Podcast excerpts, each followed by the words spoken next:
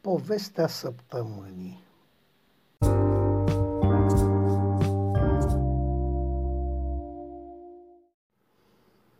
Trista poveste În hala enormă se făcuse dintr-o dată liniște. Se părea că și utilajele lucrau în șoaptă, uitând să mai scrâșnească atunci când prelucrau metalul îndărătnic. Nu, nu și iarăși nu. Este o prostie, iar întâmplarea este pentru proștii care joacă la loto șeful firmei de marketing și consultanță, ce fusese angajată pentru prezentarea evenimentului, avea grijă să demonstreze că ceea ce face el se numește știință și că toți ceilalți sunt niște... Sunteți conștienți ce efect poate avea asupra pieței și vânzărilor dacă automobilul cu numărul 1 milion este unul MOV, chiar nu înțelegeți, nu mă interesează că așa a fost comandat și că este o culoare atipică. Mașina asta este una sport și trebuie prezentată ca atare mașina cu numărul un milion va fi roșie. Da, da, roșie ca focul. Toți bărbații asociază roșiul aprins cu viteza și mașina sport. Sunt studii de piață care arată că targetul produsului sunt bărbații de la 30 la 40 de ani și că ei preferă roșul și motorul cu hidrogen. Uite, asta de aici. Dacă era galbenă, o scoteați așa să vă privească publicul ca pe o firmă de taxiuri? Dar asta e numărul 1 milion 13, nu 1 milion. Tu știi asta, eu știu asta, ofisul de vânzări poate știe, dar publicul lar nu știe și nici nu-l interesează. Asta se cheamă know-how. Să știți că nu avem timp să o revopțim pentru prezentarea de după amiază. Schimbați-le, frate, seriile și basta. Vreți să vă învăț eu tot, chiar tot? Șeful firmei de marketing a părăsit hala însoțit de o adevărată curte compusă din secretare și diversi alți funcționari. Directorul tehnic al uzinei s-a sfătuit câteva clipe cu oamenii din subordine și a ordonat scurt. Faceți cum a zis nebun, o știți ce o știi. În aceeași după amiază, într-o atmosferă sărbătorească, uzina producătoare de automobile anunța pe neașteptate organizarea unei conferințe de presă. Subiectul avea să fie anunțat chiar în cadrul conferinței. Reporterii s-au adunat buluc, știut fiind că patronul nonconformist al firmei avea mai mereu grijă de oaspeții lui. Au fost ținuți la ușa unei hale, fără să știe ce așteaptă. Când ușa largă s-a deschis din întunericul ce domnea în interior și în care, din cauza soarelui puternic din exterior, nu se vedea nimic, s-a arătat o arătare, o arătare lucioasă și roșie, împodobită cu funde și cu trei dintre cele mai frumoase, apreciate și la modă supermodele. Mașina înainta silențioasă, purtată pe o platformă hidraulică, iar în fundal se auzea delicat în surdină ce, ceva ce părea o fortună din Carmina Burana. Reporterul și-a, și-au ținut respirația, iar unul dintre ei, după numai câteva clipe, a început să aplaude. În diagonală, pe capota față, pe o banderolă aurie, scria cu litere roșii incandescente, parcă, un milion au înțeles cu toții despre ce este vorba și au început să fulgere blițurile. Conferința de presă a continuat cu interviuri, cu declarații, cu angajamente, cu mulțumiri și, foarte important, cu un party la care a participat toată lumea. În cursul nopții, zeci de ambulanțe au transportat la toate spitalele din zonă majoritatea participanților la petrecere. În băutură s-a descoperit un produs foarte toxic, care a produs grave probleme de sănătate pentru 9 din 10 petrecări. Au fost și câțiva morți. Specialistul de marketing s-a numărat printre ei. După câteva zile de la acest nefericit incident, cu urmări dintre cele mai tragice, vremea însorită și foarte caldă a fost brusc înlocuită cu una umedă și rece. Un front, front atmosferic polar încărcat de umezelă și de frig s-a ciocnit cu aerul fierbinte ce stăruia în acele momente deasupra regiunii. Urmarea. Hm, urmarea a fost o vreme cu furtuni, cu descărcări electrice, cu schimbări bruște de presiune.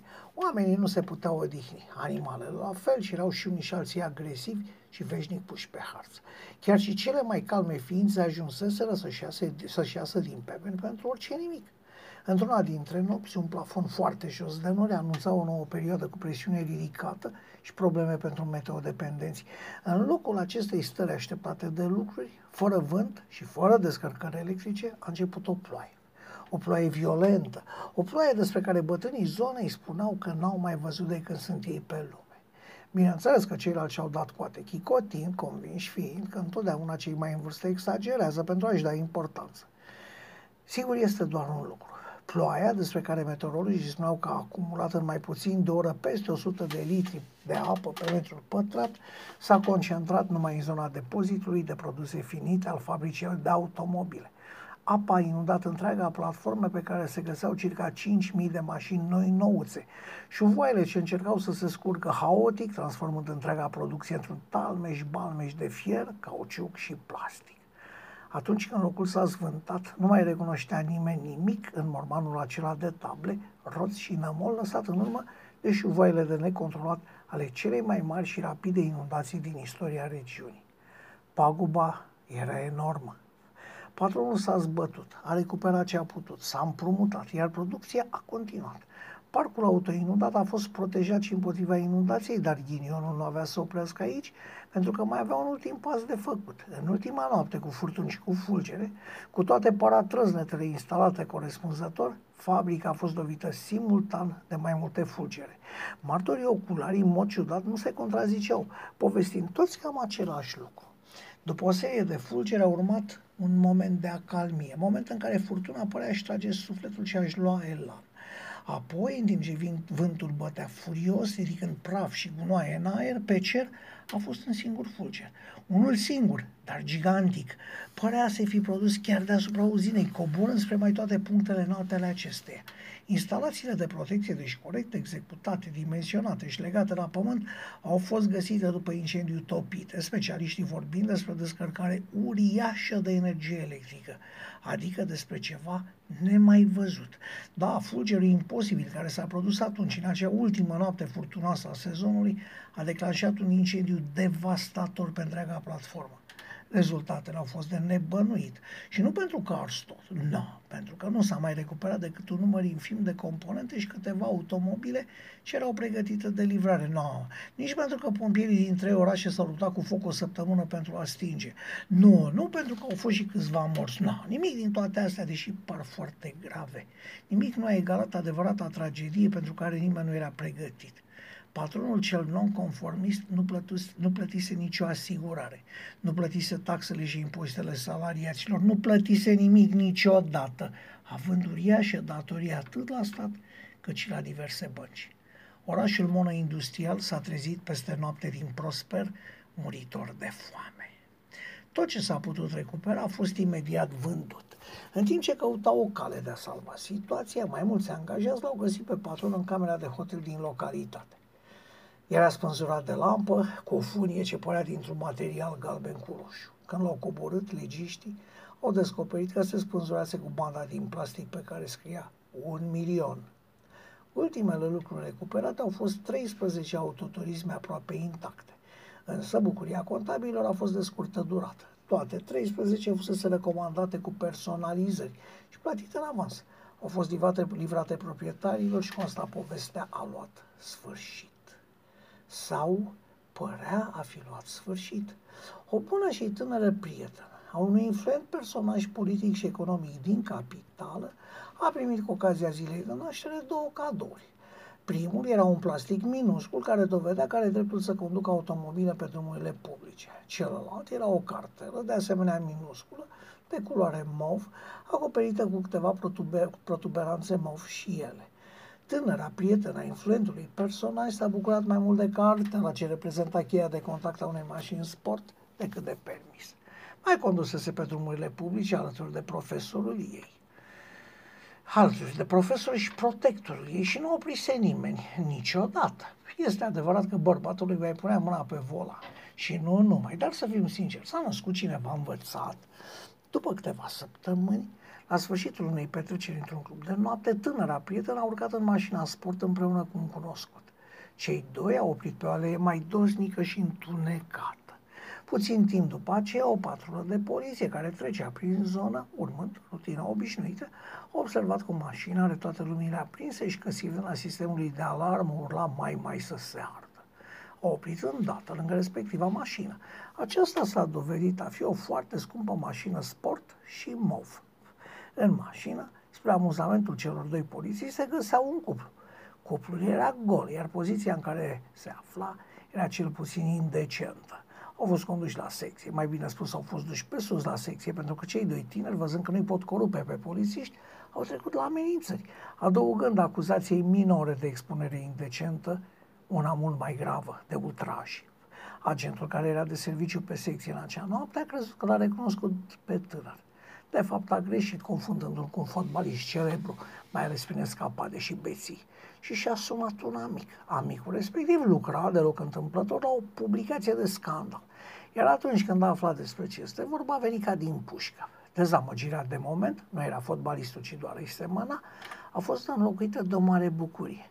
O recunoscuse pe domnișoara care îl însoțea. A doua zi, toată presa vuia și nu mai avea importanță dacă fusese sau nu drogată. Protectorul domnișoarei a părăsit-o și a luat toate bunurile cu care o înzestrase, prilej cu care tânăra a descoperit că, deși era studentă la drept, încă nu făcea clar distinția între dreptul de folosință și cel de proprietate. Supăratul protector a dat mașina cadou fiicei sale. Însă aceasta, prins între părinții care divorțau, a luat partea mamei, sperând la o parte mai mare din averea comună și a refuzat mașina de curvă. Posesorul, om deja trecut de prima tinerețe, s-ar putea că ar putea să o, s-a gândit că ar putea să o vândă. Dar că până atunci s-ar putea distra și el. Amintirile îi spuneau că pe vremuri fusese un șofer foarte bun și că îi plăcea viteza, de care într-o noapte a ieșit la plimbare cu nedorita și neașteptată proprietate. A ales noaptea din mai multe motive. Să nu fie văzut, să nu fie fotografiat conducând chiar acea mașină, să nu fie jenă de culoare și, nu în ultimul rând, pentru că spera că drumul este mai liber. Greșeala de neiertat a fost că între mașinile de nici 100 de cai pe care și-o fase în tinerețe și monstrul mov de 400, diferența era enormă. După mai puțin de 2 km s-a oprit, a coborât și și-a sunat șoferul. Simțea că nu poate stăpâni pe șosea. Îi era pur și simplu imposibil. O fi fost vârsta, lipsa de antrenament, vederea mai slabă, nu știa. Dar era convins că mașina se ducea unde poftea ea și nu unde dorea el. S-a așezat, sprijinit cu fundul pe capota spate și a prins o pipă. Nu mai fuma de mult țigări, prefera pipa, îi se părea mai de domn. Șoferul, care era și om de încredere în multe acțiuni mai puțin curate, a descoperit unde se află orientându-se după lumina farurilor. Mașina alunecase în spate, strivindu-l pe imprudentul proprietar care tocmai fuma o pipă, strivindu-l deci de un copac. De fapt, de singurul copac din zonă. Omul era mort în urma unui accident de-a dreptul stupid. Cel puțin asta au declarat organele de anchetă, polițiștii fiind surprinși că șoferul a putut coborâ de la volan fără să asigure autovehiculul în vreun fel, adică fără frână de mână sau altele asemenea. Cum procesul de divorț nu se încheiase, soția supraviețuitoare a primit totul, iar în urma deschiderii, deschiderii succesiunii, fica a luat o parte de 25% și mama restul.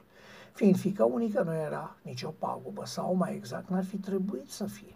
După numai șase luni, mama s-a îndrăgostit sălbatic de un antrenor de tenis. Toată lumea a râs, dar nu era de fapt de râs, ci de plâns. În caz de război, băiatul probabil că n-ar fi avut vârsta necesară în rolării, dar de soț s-a dovedit bun. Fica a făcut scandal, i-a pus mamei avocații în cap, circula a făcut deliciu prese de scandal și a fost la concurență cu divorțul unui cunoscut cuplu de actori. Guvernul a profitat pentru a trece prin Parlament în maximă liniște o nouă modificare a legii pensiilor. N-a interesat aproape pe nimeni. Probabil că dacă o lăsa în pace, mama s-ar fi săturat deja de imberbul antrenor, dar așa orgoliul a făcut-o să-l păstreze lângă ea, încercând să dovedească cine e șeful. I-a făcut cadouri scumpe, printre ele numărându-se și mașina sport MOV, mașina care oricum zăcea în garaj nefolosită. Tânărul s-a bucurat foarte mult și a început să o folosească zilnic. Din nou, presa de scandal a exultat, trimițând fotografii care să-l urmărească permanent. Dar puștul știa să conducă și pierdea de fiecare dată. Într-o noapte, un portal al unui club de noapte a sunat un prieten fotograf. Prietenul fotograf, fără mofturi, s-a grăbit spre locul unde i s-a spus să ajungă. Fotografiile publicate a doua zi arătau că mașina era un fel de afrodisiac pe patru roți. Tânărul antrenor n-a mai apucat să fie data a doua zi afară cu un șut în cur, pentru simplu motiv că în aceeași noapte, de fapt spre dimineață, înțelegând ce prostie a făcut și că a dat cioara din mână în încercarea de a uita măcar pe moment, a luat o supradoză și a uitat pentru eternitate. Scandalul a fost cu atât mai mare. Automobilul lăsat nesupravegheat a fost furat practic de sub nasul poliției. Hoțul a profitat de mai multe tipe de neatenție și cu motorul era pornit, cardul în contact, portiera deschisă, individul specializat în mașini scumpe doar s-a urcat și dus a fost. Mașina, băgată într-un garaj clandestin, a fost revopsită. I s-au schimbat numele de matriculare și într-o oarecare măsură seria șasiului și a fost astfel pregătită pentru a fi vândută peste frontieră într-o țară mai săracă și mai puțin atentă la serii și alte asemenea glume de prost gust. În ziua următoare, momentului în care mașina a fost ridicată de un cărăuș care urma să o treacă granița cu acte false, un cutremur devastator a lovit acea zonă. Pagubele, oh, pagubele au fost cu atât mai mari cu cât acea regiune nu avea trecut seismic, fiind chiar considerată extrem de sigură din acest punct de vedere, iar construcțiile, din această cauză, erau ridicate după reguli mai puțin stricte. Atelierul a fost distrus, iar proprietarul, hoțul și doi mecanici au fost găsiți sub dărâmături fără suflare.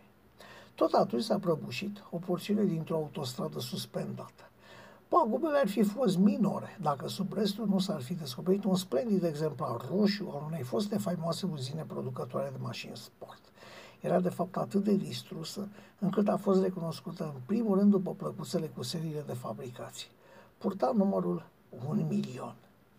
La frontieră, fiind pe la ora prânzului și totodată foarte cald, în lipsa unui trafic aglomerat, majoritatea angajaților, toți oameni cu vechime și experiență, s-au retras la răcoare, lăsându-i pentru control pe câțiva boboci. Puteau face față și dacă ar fi avut probleme, le-ar fi sărit imediat în ajutor. De fapt, așa cum se așteptau, chiar au avut nevoie de ajutorul lor. Imediat după prânz, când tot omul își face siesta, apărut în punctul de frontieră o bijuterie de mașină sport. Era neagră, cu forme fluide și lucioase. Îți putea inspira o felină sau o femeie din aceeași categorie. Orice ți-ar fi inspirat, dacă erai bărbat, era greu să nu fluieri lung și admirativ la vederea ei. Ghinionul a făcut ca tocmai atunci să fie de serviciu la control o proaspătă absolventă. În loc să fluiere admirativ, a cerut actele. Pentru că după numai câteva minute să ceară șoferului, care era și proprietar, să coboare și să-i arate seria mașinii. Serie plasată din fabrică sub scaunul șoferului. Omul a coborât liniștit, s-a dat la o parte, tânăr a băgat capul mașină, a comandat scaunul electric să trag la maxim în spate și tocmai când voia să separe seile de pe caroserie și din talon, a auzit, stai, stai că trag, striga de câteva ori și apoi vreo trei focuri de armă. Alarmată, fata a privit prin parvizul mașinii ca la cinematograf. Așa zisul proprietar încerca să se abandoneze bunul și să treacă în fugă și fraudulos frontiera în statul vecin, prieten și mult mai sărac. Făptuitorul rănit în prima fază a murit la spital. Vigilența uneia dintre grăniceri pusese capăt tentativei. Întrebat în timpul anchetei interne și anume a făcut să controleze atât de atent tocmai acea mașină, tânăra a răspuns că a observat că pe unul dintre praguri vopseaua era scursă și forma o picătură de desubt. Nu putea crede că un asemenea automobil poate fi prost finisat corpul delict, pentru că, de fapt, asta devenise între timp, deși acum negru în loc de mov, a fost mai întâi imobilizat, apoi sechestrat de procuratură în vederea anchetei. Mașina reținută ca probă a fost eliberată abia după câțiva ani. Se învechise, de fapt îmbătrânise stând. Garniturile, fără a fi defecte, se uscaseră și scăpau ulei. Niște șobolani iroseseră bună parte din cablu și diversi binevoitori se serviseră între, între timp ba cu un bec, ba cu o oglindă. Cât timp fusese ținută în curtea secției care anchetase cazul supradozei, mulți urcaseră să vadă cum se stă într-o asemenea sculă de mașină. Unii urcaseră și câte doi în încercarea de a vedea cum se putea face ce fotografia să ziarele de scandal. Cei care au încercat așa ceva, dacă n-au murit în accidente de circulație, majoritatea, au avut probleme fie îmbolnăvindu-se, fie rămânând ele însărcinate. În ziua în care judecătorul a permis înapoierea corpului delict, care corp delict, vopsit de mântuială în negru, își recăpăta parcă unele nuanțe din movul original, proprietarul originalul MOV, acesta nu s-a, proprie, nu s-a prezentat. Proprietarul a refuzat să vină. Mama decedase nu la un infart în brațele lui dansator latino. Făcuse o pasiune pentru genul acesta de bărbați, iar unica moștenitoare a verii, fica, era săracă lipită pământului, statul descoperind modul în care răposatul tată făcuse averea prin afaceri cu bani publici. Executarea averii rămase fusese fulgerătoare și fondul de pensii salvat de la faliment pentru următoarele șase luni. Pentru că nimeni nu reclama bunul, o agenție guvernamentală l-a scos la licitații. Atâta timp cât a avut-o în proprietate, agenția ce se ocupa cu valorificarea unor astfel de obiecte mai mult, a, a suferit mai multe accidente ciudate, deși fără legătură între ele. Accidente care au afectat bunul mers al lucrurilor. Un incendiu fără cauze evidente a distrus serios zise agenții. Un alt incendiu a afectat grav depozitul în care erau ținute bunurile. Doi directori proaspăt numiți politic, e adevărat, au murit la nici o lună de la preluarea funcției. Mai mulți membri importanți din conducere, de asemenea, și-au dat obștesc cu sfârșit pe neașteptate. Și când se spune pe neașteptate, chiar asta înseamnă, pentru că mulți dintre ei erau oameni tineri, fără experiență, dar cu un mare viitor în cariera politică. Așa cum știe statul cel mai bine să procedeze, lucrurile au fost lungite, dar nu pur și simplu întârziate, ci tergiversate. Așa cum, după cum spuneam, numai instituțiile de stat știu să facă. Mașina a fost scoasă la vânzare prin licitație, dar ca automobil de epocă. Îmbătrânise. Îmbătrânise, dar formele acelea erau din nou la modă. În timpul licitației publice, cu strigare, lupta s-a dat în final între doi cumpărători.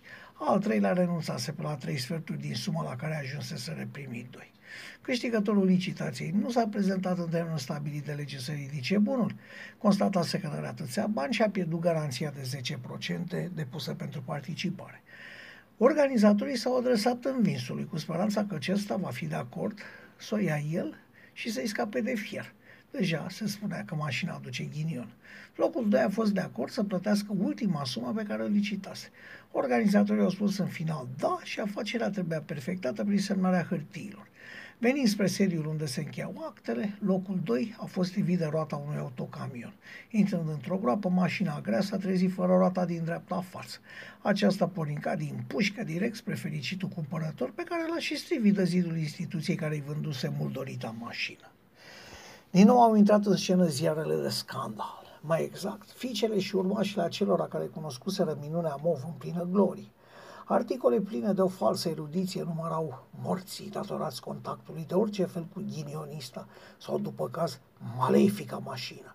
Unii spuneau 10, alții chiar sute. Dacă presa de scandal avea o nouă față, publicul nu avea și înghițea aceleași minciuni.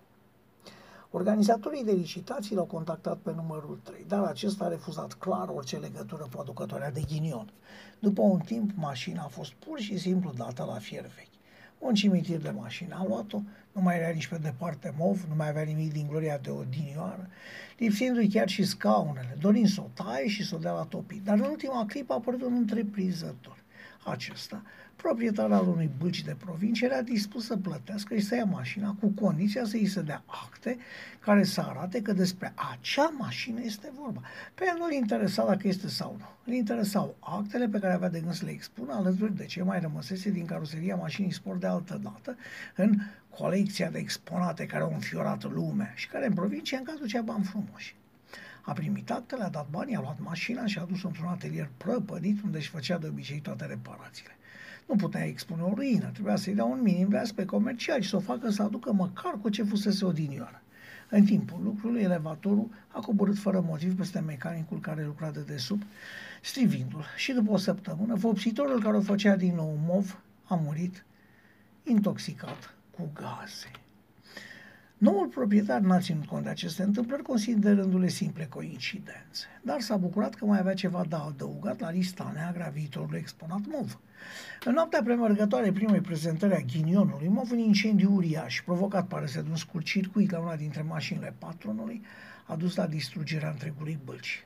Oameni, mașini exponate, cortul cel mare, toate au avut de suferit, iar afacerea a dat faliment. Singur ghinionul MOV nu pățise nimic. Au încercat să o vândă, dar n-au găsit amatori. Au încercat să o doneze, dar n-au existat doritori pentru un asemenea chilipir. Au încercat să o pună premiul la o loterie, dar poliția l-a pus în vedere că nu sunt organizatori de jocuri de noroc. Într-un târziu au abandonat-o în marginea unui drum de țară, într-o zonă uitată de lume.